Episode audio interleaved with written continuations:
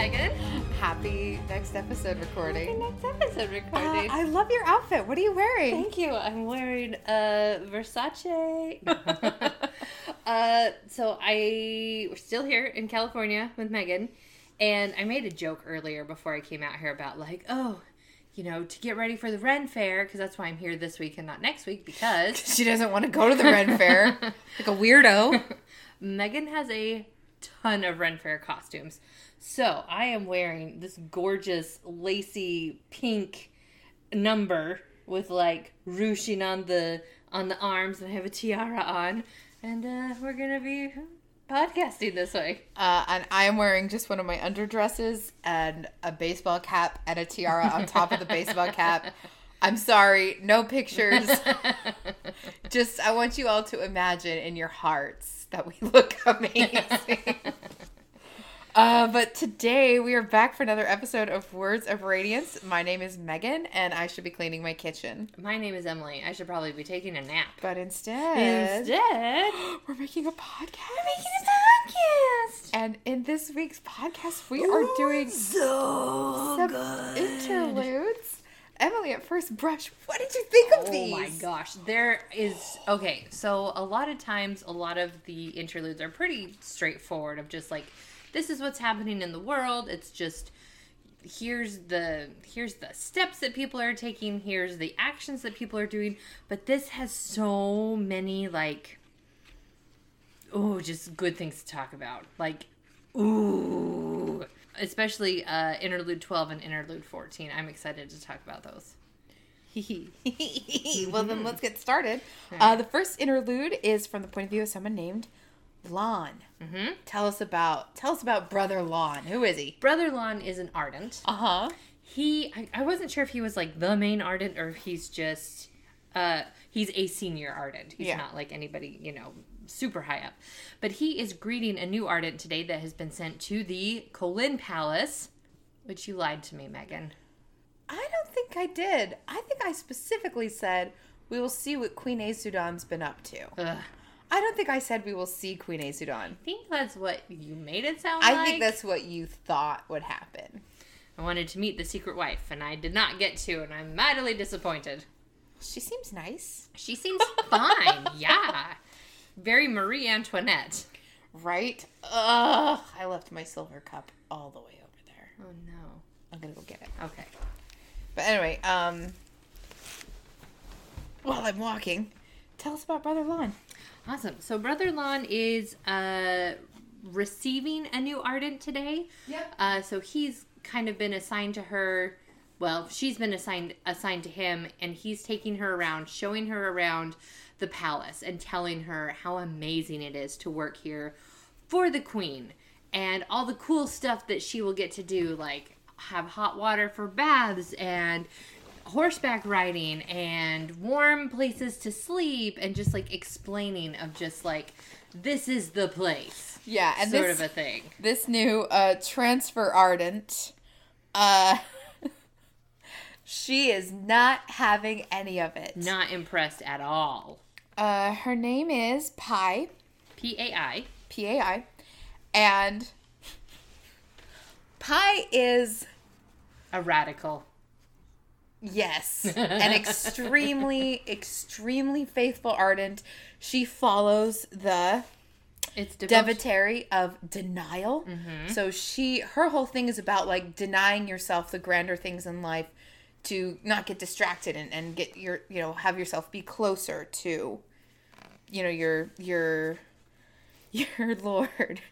Uh, but let's let's uh slow down a bit and go through. So we haven't seen this palace since the prelude to book one that's right because this is where Szeth killed Gavilar. So as they are uh, first walking around, they stop by the Circle of Memories, a round room with ten lamps on the wall, one for each of the ancient epoch kingdoms. An eleventh lamp represented the Tranquiline halls, and a large ceremonial keyhole set into the wall represented the needs for ardents to ignore borders and look only at the hearts of men, or something like that. He wasn't sure, honestly. yeah um and as we we get to know more about this ardent. I mean, we haven't met tons of them. We met a fake one, and then we met the two scientist ones. You know, so we've met a few. We've met the ones that you know Adolin speaks with and stuff like that. But um, she Pai just seems unimpressed with everything around her. And it's very interesting because she is greeted by brother uh, Lhan as to like, welcome. This is the easiest job in the world. Like you have to do next to nothing.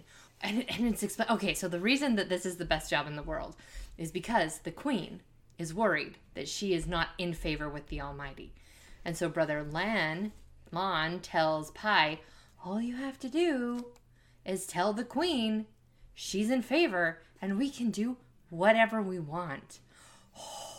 I loved this chapter. The two different viewpoints of Yeah.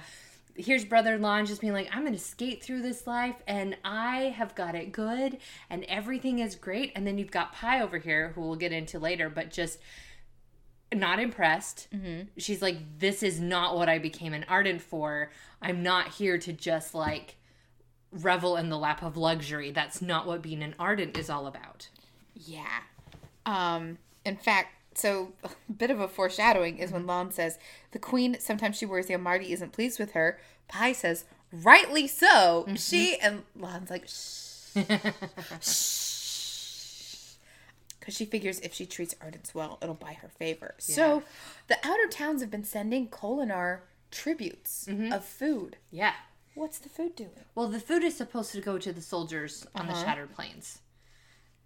And it hasn't. It just rots. It just sits in the courtyard and rots. And I want to say, because the queen can't be bothered. Mm hmm. Basically, oh, it was so it was so interesting. What did he say? Hold on. Something about like every oh oh oh okay. They have plenty of food on the Shattered Plains. Lhan said they're they've got gemstones coming out of their ears there, and nobody is starving here either. You're exaggerating. Life is good. And I'm just like, he's not one of the people. Like, he's so elevated. He doesn't understand the Yeah. suffering of the quote unquote common man. Yeah. Which I- thought was kind of like the whole point of Ardents is to like minister or like Mm-hmm. take care of those around him. And you've got, we've got Lhan, who is just like, keep your head down. Don't make waves. Don't rock the boat. This is a good thing. Ooh. Uh, Pai mentions that the Beggar's Feast has been canceled. We saw a Beggar's Feast in the prelude to Book One, Okay. prologue to Book One. and I was re-listening to our episodes the other day, and I want to shout out because there's that one beggar that like approaches Szeth and is like, "Have you seen me?" And you were like, "Is that Hogath?" Yes. So I'm reading another beautiful summary of the palace. The carved pillars here were considered one of the greatest artworks of all time, and one could trace their history back to before the Shadow Days. The gilding on the floor was ingenious, a lustrous gold that had been placed beneath soul cast ribbons of crystal. It ran like rivulets between floor mosaics. The ceiling had been decorated by Ululian himself, the greatest ardent painter, and depicted a storm blowing in from the east. Mm-hmm. That's beautiful. it's beautiful. Uh, and like he takes such pride about like this city has never been sacked like one of the very few cities in the world that you know can claim that sort of a thing and you just get the feeling of pure opulence just amazing. And oh, there's so many good points to hear. Like at one point pai points out like hey we have a lot of we have a lot of wealth that's coming in from the shattered plains but it never seems to trickle down to the people who actually need it. It just again builds up in the hands of people who already have it. I'm just like so they go to the kitchen, and there's a bit where Lhan is like, he just finished lunch, but he grabs up a plate of fry bread because being a proper sycophant could work up an appetite. and this is where Pai is like, Are you trying to lure me with exotic foods? Mm-hmm. And she goes on to describe, like, this is how strict I am, and I only have a piece of fruit on special occasions. Mm-hmm. And Lhan just goes, You're not serious, are What is wrong with you? I just love I love this whole idea of like the truly dedicated. I mean, listen, I'm also going to say she's maybe taken it a little extreme, but she mm-hmm. is dedicated to what she believes an ardent's life should be doing correctly. And then you've got this guy who I think has, I mean, we don't know his whole backstory, but it feels like he has just convinced himself he's still doing the Lord's work and benefiting from it. He's not doing the hard things because um, as Pai is talking about all the things that the queen has done, you know, canceled the beggar feast, just you know, she she throws lavish feasts and people starve and all of these things. Somehow, he has convinced himself that the way to be a good ardent is to tell this woman she's doing a good job, so that he can keep living in luxury. Yeah. And Pai finally asks him about what's the moral cost of how you live. Um, and then she does talk about that, like, this is bigger than the queen because King Gavilar was not a great king either. Um, and like you said, there's through all these battles, through all these fights, there's apparently all of these riches, but none of it ever materializes here. Yeah. And then she starts to ask about the Almighty. And then she says, Why don't we hear from him? The heralds say we defeated the Voidbringers, that Aharietiam was the great victory for mankind. But shouldn't he have sent them to speak with us, to counsel us? Why didn't they come during the hierocracy to denounce us? If what the church had been doing was so evil, where was the word of the Almighty against it? And I would remind you that the defeat of the Voidbringers, Aharietiam, mm-hmm. that is in reference to the prelude to the first book. Okay. And as Jezrien and Kalak are talking, mm-hmm. Jezrien says, We'll tell everyone that we won. Oh, that's right. We'll tell everyone it's over. Mm-hmm, mm-hmm. And then, do you remember what the hierocracy was? That is when the church lost all of its like political power. Yeah. They like stripped all that like power away from the Ardents. Yeah, so 90% correct. The hierocracy is just like when the church was in charge of everything, mm, mm-hmm. and then they cut stuff out from overneath. Anyway, she says, Do you know what? I'll stay here in Kholinar. I'll accept your proposal. And he says, You won't get the other Ardents into trouble? So I want to jump back a little bit. I think he is trying to convince her that she can do good here if she stays.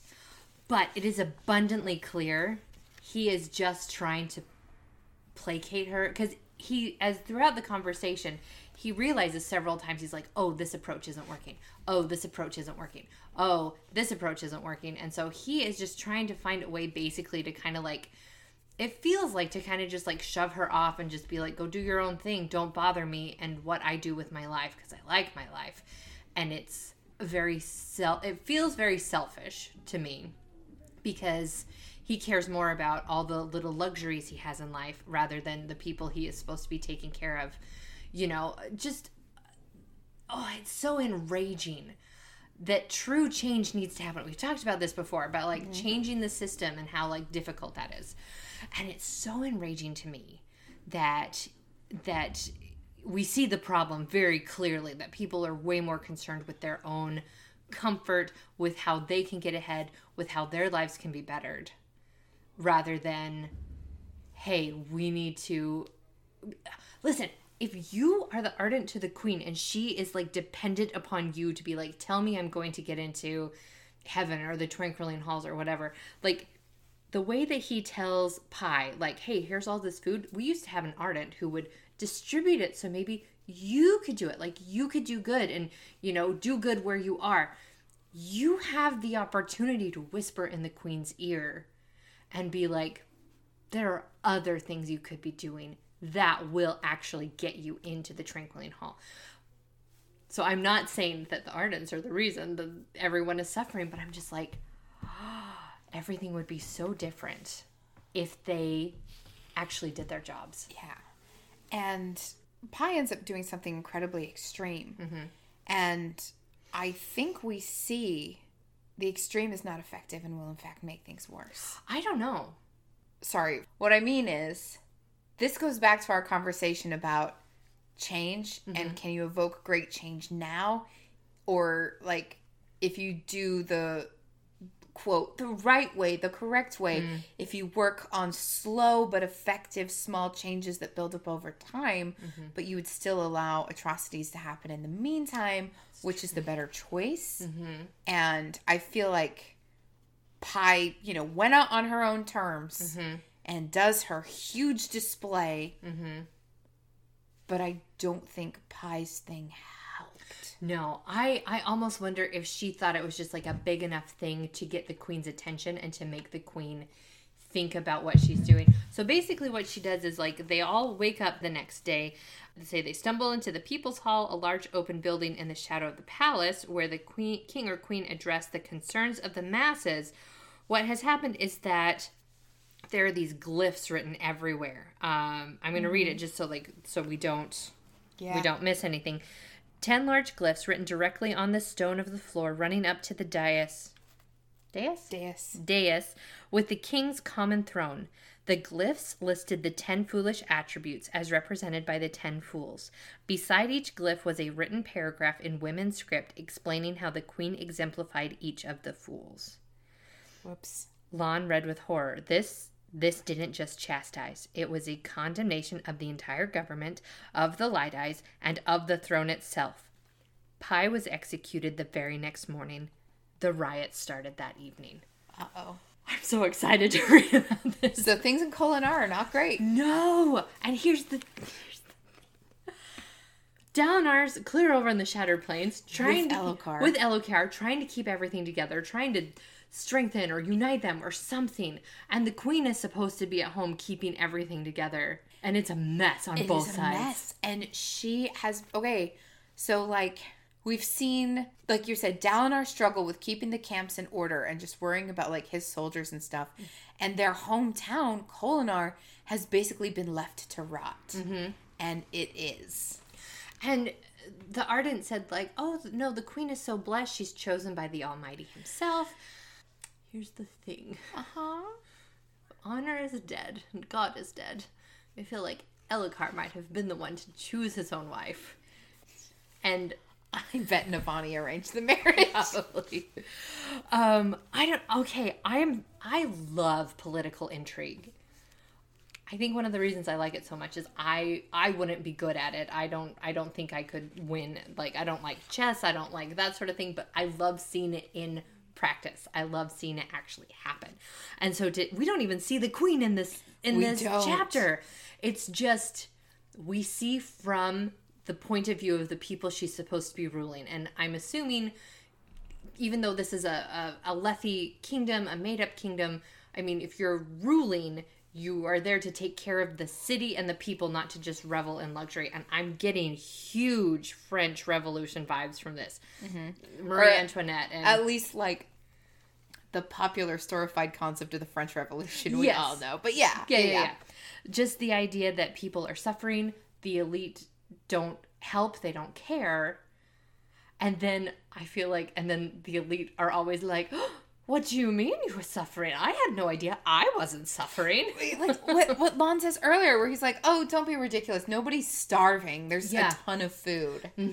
so when he's talking about like oh there's another uh, there was another ardent who did this you know he's trying to give pai a purpose again trying to get her to fall in line um, the food does get taken away eventually usually dumped into the square to be picked through by beggars it's mostly rotten by then storms he could almost feel the heat of her anger i think she's lived this and has seen people Yeah.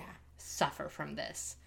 And it's interesting that you said like this is the big like a big gesture is maybe sometimes worse than building things up over time. I think she just really wanted to get someone's attention. Just Yeah. like something is wrong because she I don't think she had the patience to sit and to like coax change. I Yeah. think she was like change or nothing Yeah. and it's not going to be nothing. And I guess what I should say is the the audience for her big display. Mm-hmm. We saw from Lhan's reaction to this reading mm-hmm. that Lhan was like, "Ugh, like this is bad. Like she shouldn't have done this." That like, what am, what am I trying to say? Even if you have a sincere heart, if you don't like the Ardents were not going to be persuaded by this. Mm-hmm. The Ardents are like, we are really happy with how our life is now. And Yeah. yeah, you know, the queen is not the best, but we're fine with how they are. So her big display for the Ardents was ineffective. Mm-hmm. But I guess the common people must have heard about it because now they're rising up. Mm-hmm. Mm-hmm. So Which, I mean, sometimes you just need one thing to Yeah. kind of push you into courage to Yeah. change stuff. so there is a rebellion back home in Kholinar. I'm so excited. I I just want to know what Navani's reaction to this is because she's talked about before that she's like, well, I'm just the ex queen, and they just kind of like put up with me out there, which is one of the reasons why she came out to the Shattered Plains is because she wasn't able to do anything out there, and I just want to see Navani eviscerate the yeah of just like you're not doing you you are not a queen like you, how could you have done this like You want a Rui scene. I do,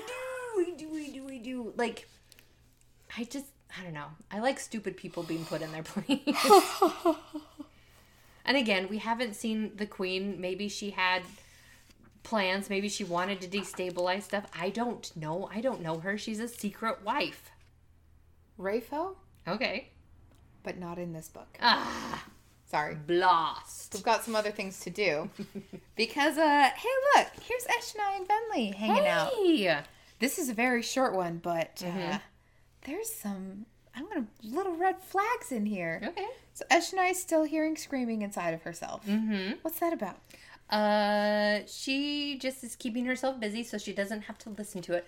Which, listen, I know I'm getting into the weeds on a lot of things, but like, It's our podcast. I love the idea of like, there's something wrong, but I'm not, I'm just gonna ignore it and it will probably go away.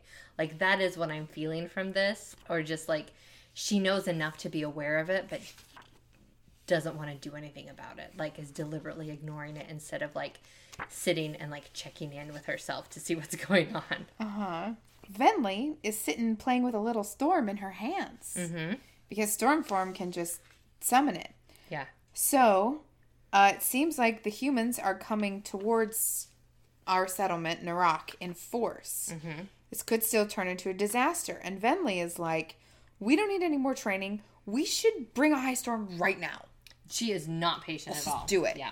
And Eshonai is like, let's wait. Because if we produce it too early, the Alethi won't come. Mm-hmm. Because they'll be like, what is this? Something's wrong. We're not going to do it. So we have to wait till they're very close. Mm-hmm. Venli seems thoughtful. And then she smiles and just agrees. And Eshonai is like, why? And Venli's like, oh, I, nope, you just, you persuaded me. You're right. You're right. I'm not going to question anything else. And then she says, the storm will blow the wrong way after all. Eshonai says, How do you know that? Venli says, Oh, it's in the songs. Eshonai says, It is not in the songs. So, Emily, how does Venli know this? Well, Venli's the scholar. So I would think that maybe she has access or has studied things that Eshonai hadn't. Okay. Or, okay, this maybe sounds stupid. Maybe she's made a friend with one of the evil Spren who are filling her in on what's going on. Hey, I'm to sparkly ray for that. okay, I'm to sparkly ray for that. Okay, thank you. Uh, yeah, that that this new form, Eshonai mentions that it doesn't seem to have really changed Venli at all. Yeah. And Venli and her scholar seem really comfortable in it, almost as if they've held forms like this before. So, uh, well, here we go. The all the Parshendi are gearing up to come out. Sorry, all the listeners. Hmm, all the war form. We're gonna just call them the war Yeah. forms. I mean storm forms. Listen, we're all coming. Everybody's going to the battlefield together. And it's not going to be good, probably. I love this. Eshonai shoved down the screams and went to prepare another battalion of new soldiers. She had always hated being a general. How ironic, then, that she would be recorded in their songs as the war leader who had finally crushed the Alethi. Mm, bad. Bad. Okay, and question Yep. Gavilar discovered the listeners? Dalinar discovered the listeners. Okay, Gavilar claimed credit for it. okay. And the listeners are like, we discovered the humans. So they had not spoken, the, the two peoples had not spoken to each other before Dalinar came across them earlier. Okay. I just wondered. Um, she says the le- war leader who had finally crushed the Alethi. Like the Alethi have been fighting them for like six years Yeah. now. I get that, but I just wondered if if they had been angry at them before that. So All right, let's talk about Taravangian. Talk about a heavy, delicious, dripping with lore and information and things. so good So, Emily, what have you learned about Taravangian? that he went to the Night Sister. Uh-huh. No, he went to the Night Warden, the Night Seeker. Not sure. so sorry. Sorry, I was trying to, to do charades with my eyes. So I poked at my eyes and then I looked and Emily goes, Seeker! And I'm like pointing at my eyes harder. The Watchers! They're gonna kill one of us! So he apparently, we find out immediately. Oh, this is okay, Brandon. I know you wrote these books, and you are spacing out the information. I totally get that, but we have known forever that Dalinar went to the Night Watcher, and we still don't know what he asked for. No, we don't. But in just one chapter, we find out what Taravangian asked for and A how secret it wife. Yes.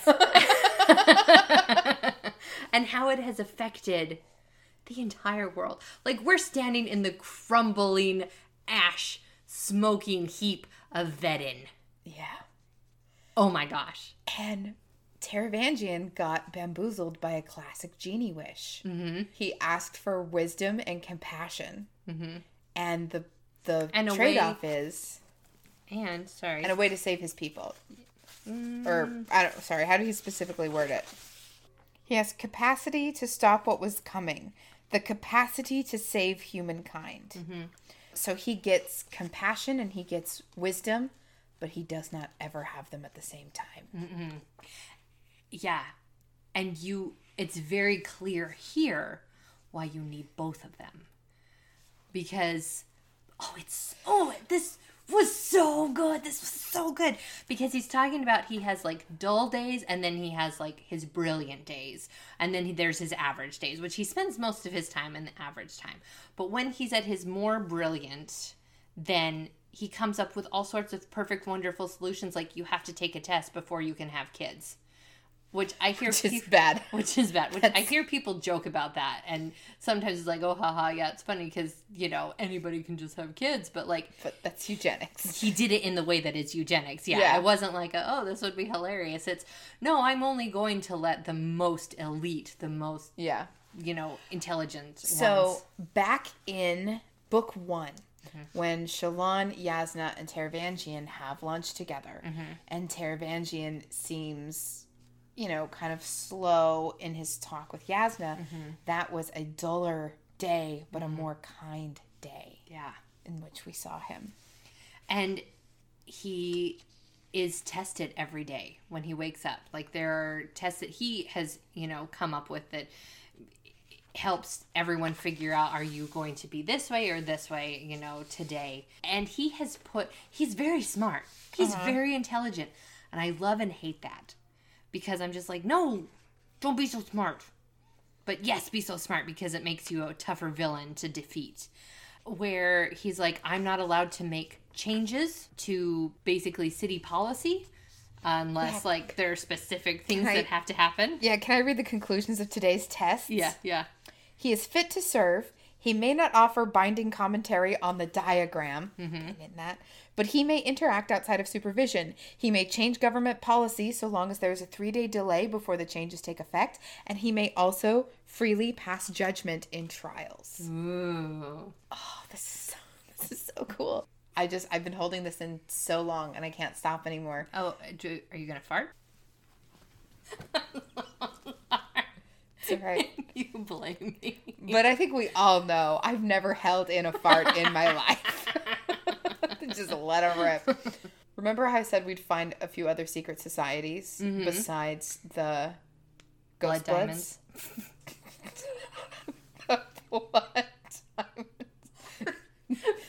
the yep, because the diamonds tattoo so sorry. says the Ghost Bloods. Yes.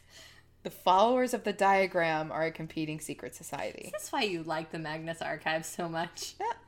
They don't have secret societies. They have like groupings. They have cults. It's not the same thing. A secret society and a cult are not the same thing. Yeah, because cults actively recruit in a way that secret societies don't. Is this why you like them? no, I like it because it's got a good overarching story. It's compelling, and I like the central love story. nice. I'm so sorry. I did not. I You didn't can make to fun- interrupt you listen, like that. It's so good. I make fun of me all the time. so yeah, the diagram, the ghost bloods, and then whatever group Gavilar and Amaram were a part of, that's something different. That's those are our secret societies. And so, because I was reading this just like so fast, I just couldn't get enough of it. So, um, again, that's how I read stuff. I'll skim through it, find out what happens, then I go back and like kind of layer in more information.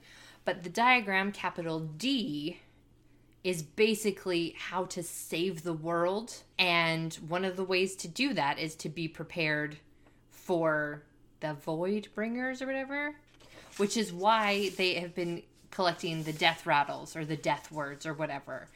And Taravangian seems like torn about it. Like he's like, we have to do this. And it sucks that we have to kill people to do it, but it's we have to do it. It's, it's trolley problem time. Emily, where did the diagram come from? Okay. So it came on a day when he was so brilliant it never should have happened. Yeah. Like they they do this great sort of like math and listen, I didn't take statistics. I didn't take any classes like that. So this didn't quite go over my head, but I was kind of like if I had taken statistics, I might understand this better. But basically they're taking an average of just like these are how many days you're dull. This is how many days you're average. This is how many days you're smart. And out of those days, and then out of those days, and then out of those days, and basically his intelligence, I guess, intelligence or his not compassion, but his other side on that one particular day was like astronomically high. Like that should have never happened in like 2000 years or something like that. Like it was nigh impossible for mm-hmm. him to be this brilliant on this day. But that's when he came up with the idea basically of I think the death words and how to destabilize the entire world and who needed to die. Mm-hmm. So a bit of clarification on the diagram. He did not see the future. Okay. This wasn't like a vision of whatever. not like Dalinar. not like yeah, not like Dalinar, and not like we'll find out in this chapter, Gavilar. Oh, that's right. Wow. See, is that hereditary? RAFO? Okay. We'll talk, we'll talk about it. Okay. He's basically just making connections based on his knowledge of all the. It's like you know Jasnah had notes on the High Princes. Mm-hmm. Taravangian knows things about people. okay. and he's come up with this plan where he's like Sherlock planned for every single possible outcome. Okay. And he's created the diagram. And on his, because you know, that was his most brilliant day ever. All of his other days have been spent trying to figure out what he meant when he created the diagram. Oh, that's right. Because he didn't. He wrote it in code, correct? And thankfully, he was like, I remembered to carve the code key so that we could decipher this. Yeah. Uh, so they are here in the capital of Jah Keved. And I was shocked at this, absolutely floored that not was it only enough to kill the kill the the ruling leaders, but like he's going through and systematically taking people's loyalties by swooping in and helping Yeah. after what this terrible thing has happened. and uh, he's got like his assistants and his uh, counselors that are just a cool set of characters that are great. But I have something to bring up about the death rattles. Okay. Dova reports the number of death rattles we're finding has dropped even further. That's right. She didn't find a single one yesterday and only two the day before. And then Taravangian says, Moelach moves then, Taravangian said. It is yeah. certain now.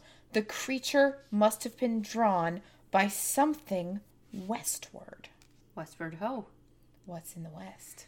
Uh the Shattered Plains. No. They're east. Oh, you're right. What's in the west? um, Shin, Shinovar, Shinovar's in the west. uh, Azerona. The Reshi Isles are in the west. They're, they're kind of north as well. So Moelach whatever this is.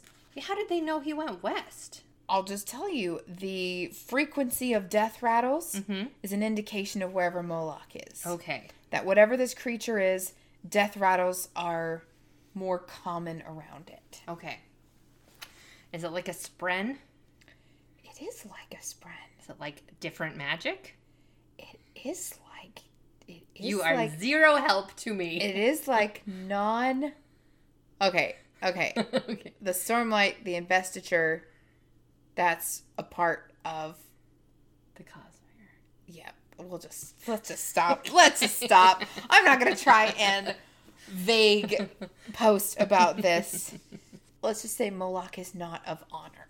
Okay. I will I will accept that.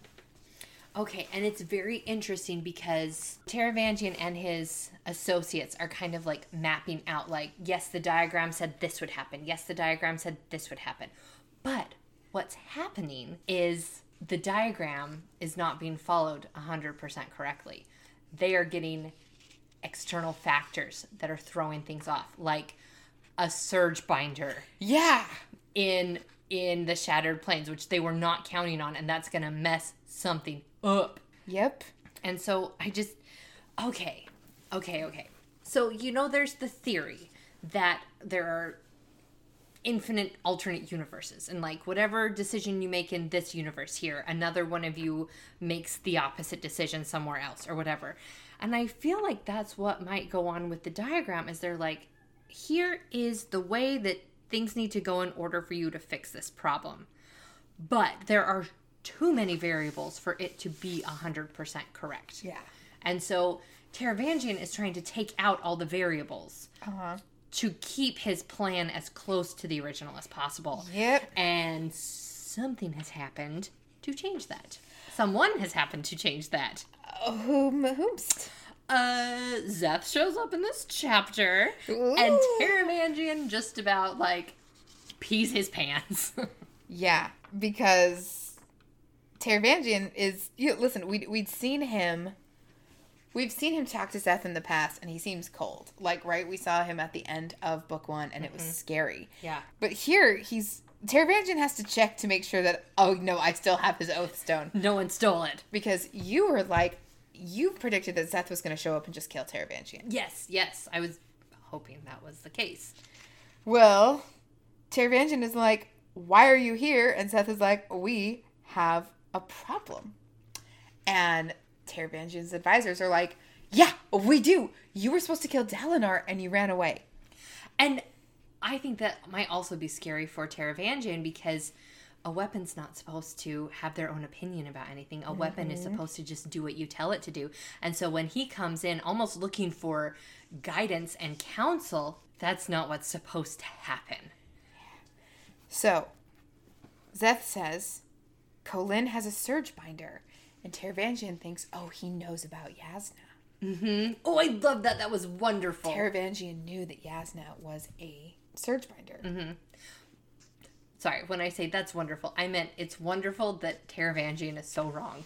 So Taravangian thinks, oh, this means that Jasnah must have faked her death. But Szeth wasn't talking. Szeth wasn't really talking about Jasnah. What, he what was. did he what did he think? he thinks had she faked her death then, as he suspected, damnation. But Szeth wasn't talking about Jasnah. No, he wasn't. And I love that they're both talking about two different things and no one's bothering to communicate. But you have, here's the thing you've got Kaladin and you have Shallan. And with the sheer number amount of people out on the Shattered Plains, there's got to be more that we don't know about. Yeah. So Taravangian is realizing mm-hmm. Szeth is talking with emotion. Yes, and that's. Something is up with him. And Taravangian's like, oh my gosh, why could this not have happened on a different day? but instead he's like, what, what, what makes you, what makes you say that? and here we go. I fought him, Szeth said. He protected Kholin. Ah, yes, Taravangian said, thinking furiously.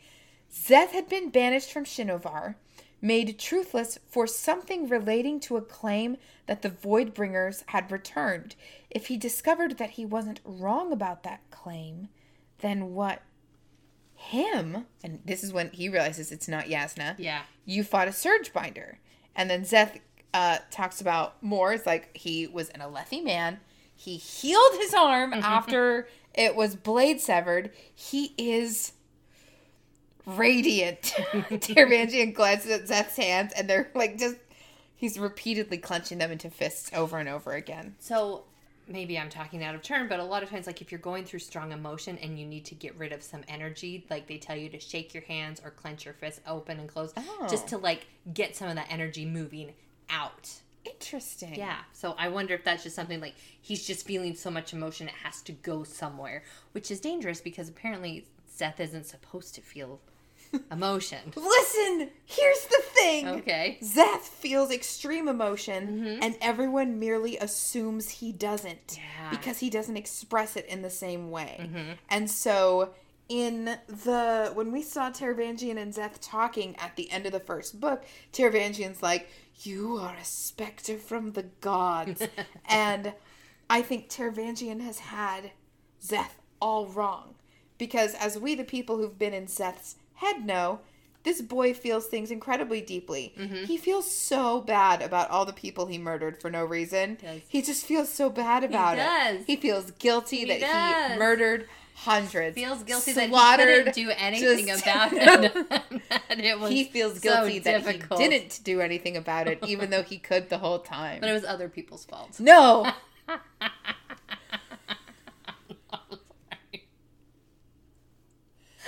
If you murder someone, that's on you. That's still a murder. cool motive, still murder. Anyway, um, Taravangian thought up a lie and thought it up quick. Taravangian's like, oh, oh, yeah, of, of, of course, I know what's happening here. Somebody stole one of the honor blades. Okay. Hey, Emily, what's an honor blade? I'm assuming it's one of the original blades. And and I what it sounds like to me is that Szeth has been led to believe that if you have one of these, you can have the powers of a radiant even if you aren't radiant, which is why he has that ability. Because Szeth's thing is just like the dude didn't have a, an honor blade, or he didn't have a he summoned no blade, and and Taravangian's like, but he used Stormlight, so he had to have a blade. And then Szeth back and forth, he's like, no, he didn't. Yes, he did. No, he didn't. Yes, he did.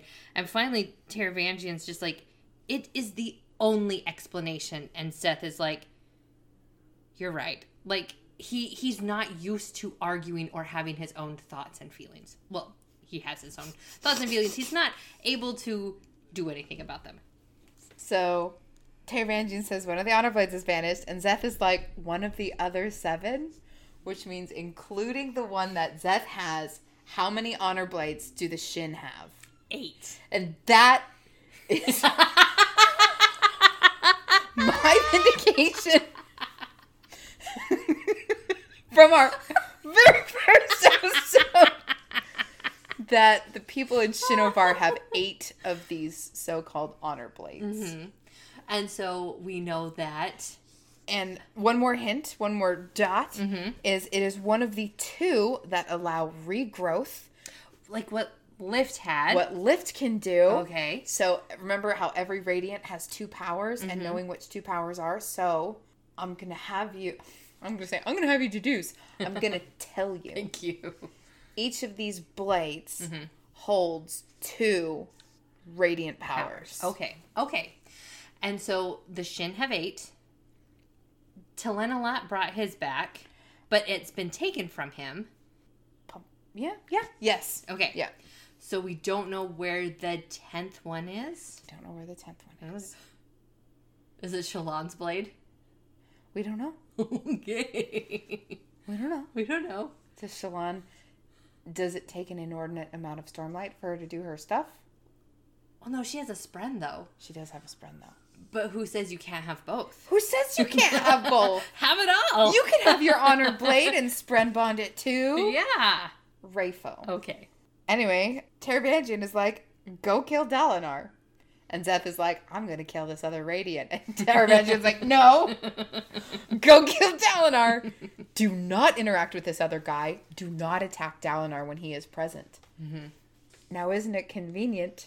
Oh no, Megan, stop it. No. Oh, I didn't even Think about that. That Kaladin has to stay home. Guess what's gonna happen? What's gonna happen? Kaladin's gonna sneak along anyway because he he's gonna do it because That's gonna. that's gonna You think happen. a man that's 13 feet tall can just fold up in someone's suitcase and go on the Shattered Plain? Well, I'm sure they have like chull drawn cards that he can maybe stow away in because he can't walk. But I just he's gonna show up out of the blue, and Dalinar's gonna be like, "You never listen to me." He's gonna, like, fly into the middle of the battle and be like, I was here the whole time!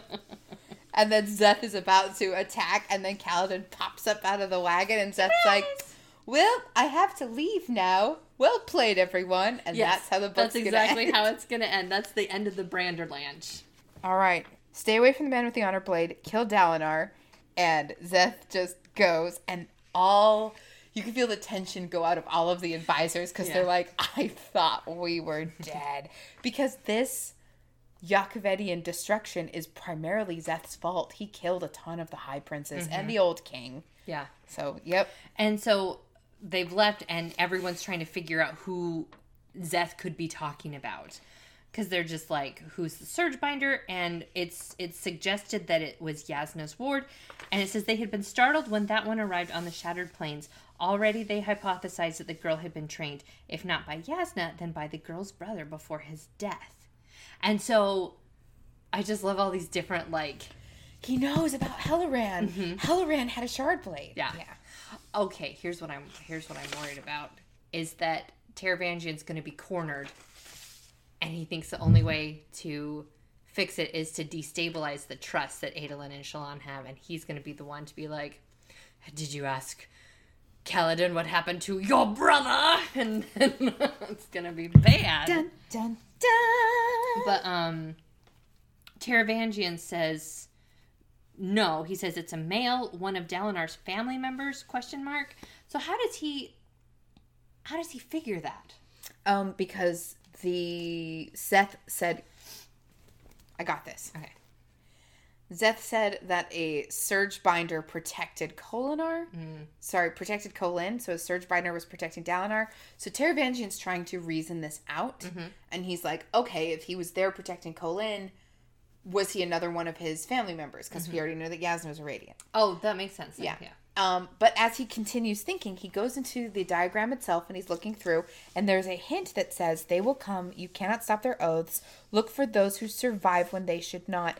That Oh, pattern will be your clue.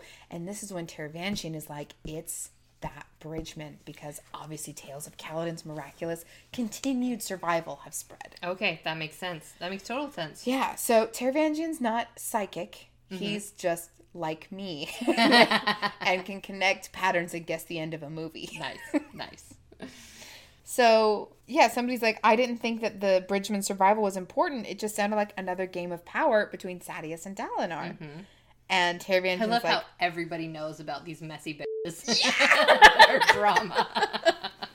and Taravangian's like, all right, wake up every sleeper spy we have, Mm-hmm. everyone in the Alethi Kingdom. We have got to find this Bridgeman. What if Kaladin gets kidnapped and then he can't do anything because he, He can't, run do away. He doesn't have a spren anymore. but maybe that will help protect him because he's like, I seriously don't have Stormlight. I feel like his his bridge crew will come after him though to save him. Anyway, we keep him away from Szeth at all costs. Mm-hmm. Our lives depend on it. Szeth is a beast who gnaws at his leg to escape his bonds. If he gets free. And then his uh Adrata- A- Adrotagia asks, Hey, we may have to reassess how clever you are because this is way smarter than we thought you were. And then Taravangian's like, nah, you just underestimate average people because you're smart. Yeah. Which Fair. that's yeah. But but he is like the same man who wrote the diagram, so he has memories of that day, even if he doesn't quite understand them. It's kind of like Eshonai's mom, um, where she has those memories but can only access them at particular That's times. a good comparison. Thank you. So we go to see High Prince Valam, King Valam. Yeah. Who is very sickly. Like he is at the end of his life, sickly sort of a thing. And his bastard son is there. Is this the the heterochromia dude from Shallan's childhood? I believe it is. Yes. And so apparently this is the king's last surviving kid who has a well, okay, in this society can an illegitimate child take the throne? Yes, it's difficult, but it's mentioned in the end of this chapter that because the king has his son kill him, patricide makes it much more difficult for him to attain the throne. um, because we find out that okay, this one I wasn't quite sure because uh, Taravangian and the king are talking, and the king obviously knows like he's dying. Taravangian's kind of won, and I couldn't tell if he was being serious or not in this section, but he's just like, "Oh, you're going to reveal soon that you have some distant claim to the throne." And step in and take care of these poor people for their own good is is he just saying like I'm sure that's how the story will play out, or does he know that Taravangian has a legitimate claim to the throne? Uh, Taravangian does have a legitimate claim to the throne. Okay, okay, And to confirm, his son, Redin, is the guy with one light eye and one dark eye that visited Shallan's house when she was young. yeah. And so the king, kind of in like, hey, I'm gonna die soon, so I don't really care what I do. He's just like, hey, go tell all the high princes I'm making my illegitimate son the king, and someone has to be like, oh, your Majesty, they're all dead, and he's like, even this one, even this one, and they're like, yes. so like he has no one to gloat to. Uh, he's not making his son his heir. He's I declaring Taravangian his heir. No. I'm making this idiot my heir. Ha, let the other high princes chew on that. And he I waves thought- at Taravangian. I thought he was. So he's calling Taravangian the idiot, not his son. Right. Oh, okay. I read it very differently. Okay. So he makes Taravangian his official heir, declares him as heir, and then has his son kill him. Um, Taravangian inspected this red and curious. This was the king's ruthless executioner that he had read about. This concerned, helpless looking man, which I find incredibly interesting because Taravangian has gone, I'm sure, the last few years of his life being this kindly, wonderful old man, hiding a heart of darkness and blackness and disgusting things in his soul. Does he not think anyone else is capable of that? Maybe if he was if he was a cleverer day, he could figure that's it.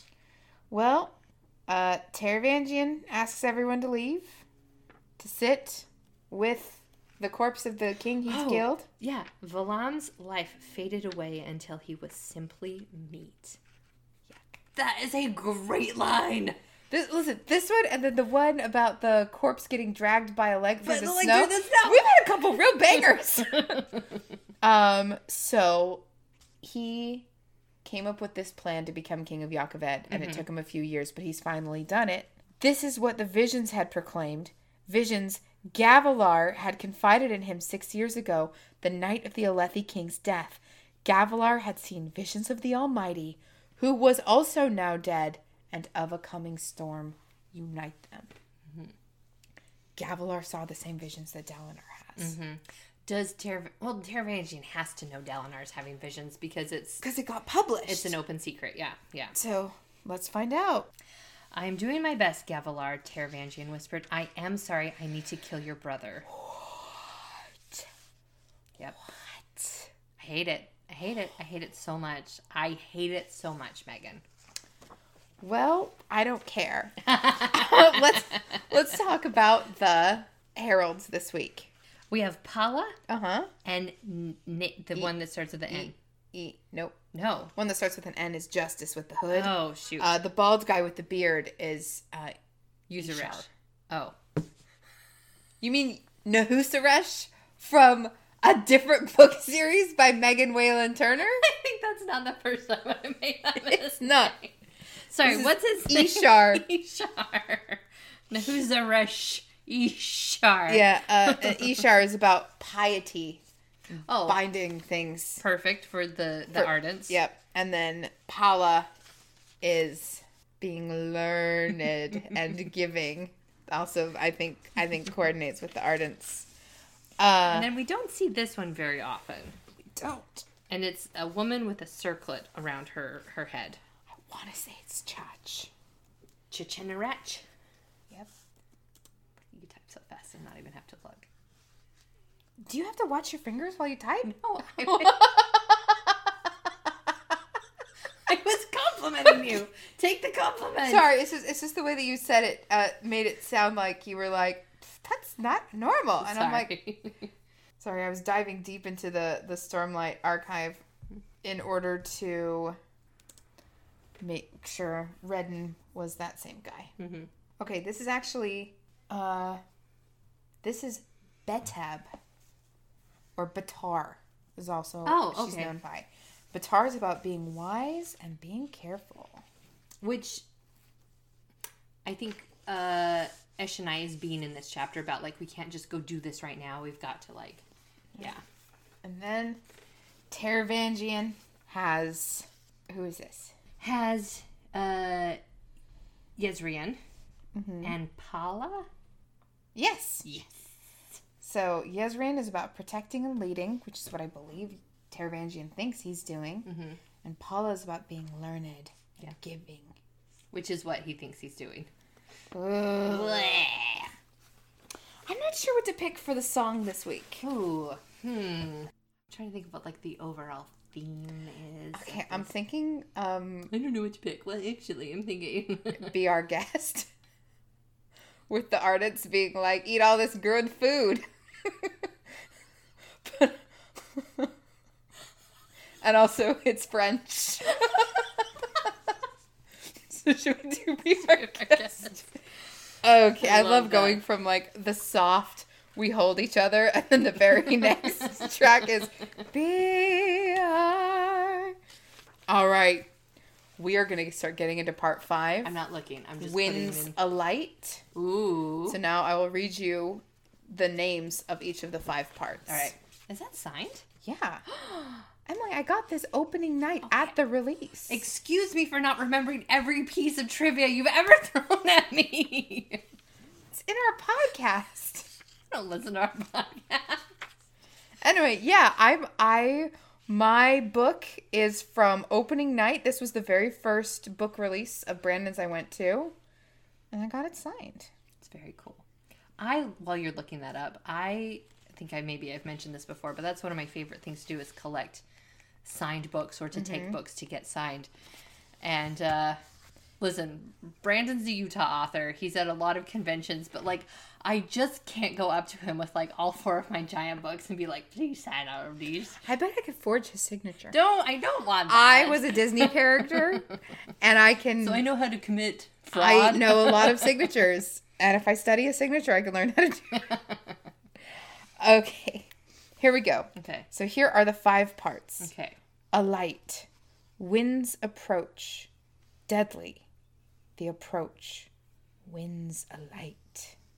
So it's a palindrome. It is. It is another one of those of those poems. Now, let's talk about who is going to be in part five. Tell me, tell me, tell me, tell Let me, me tell, tell me. you who the point of view characters are. I'm assuming Kaladin. Sorry, this is hard. And we don't have the same page numbers. Okay. Okay, it is.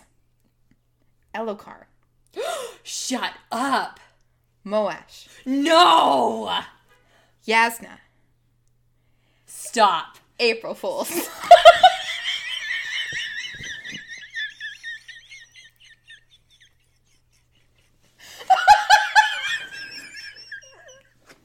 I'm going to strangle you.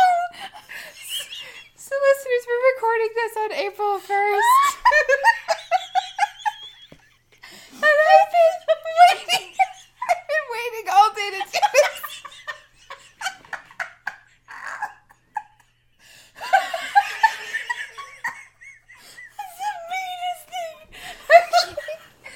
Oh my goodness. Actually Kaladin, Shallan, Okay. Dalinar, Right. Adolin, Okay. Wit. Yes. it's just like I'm crying. guys are the best. We will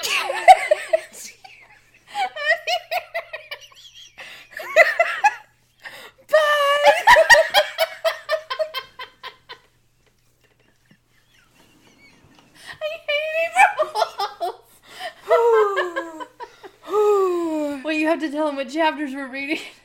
Oh yeah. Which one's Moash's chapter? He's not in it. know. I mean, so we are going to be reading.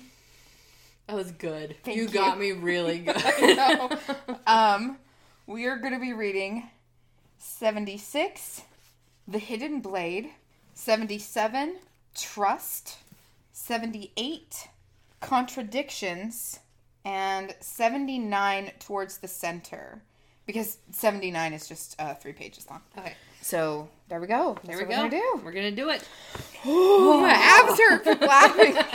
okay. Have a good day, everyone. Happy April Fools.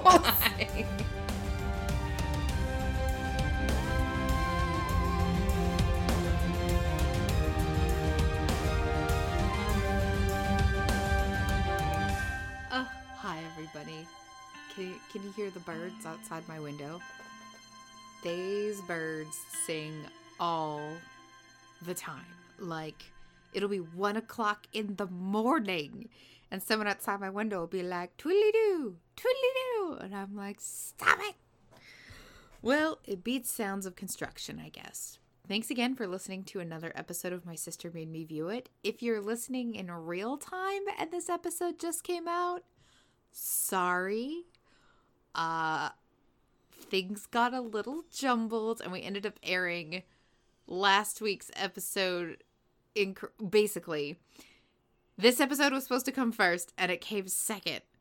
Now if you're listening in the future and we're far far past this whole mess, uh the, the order of songs in the playlist will be corrected.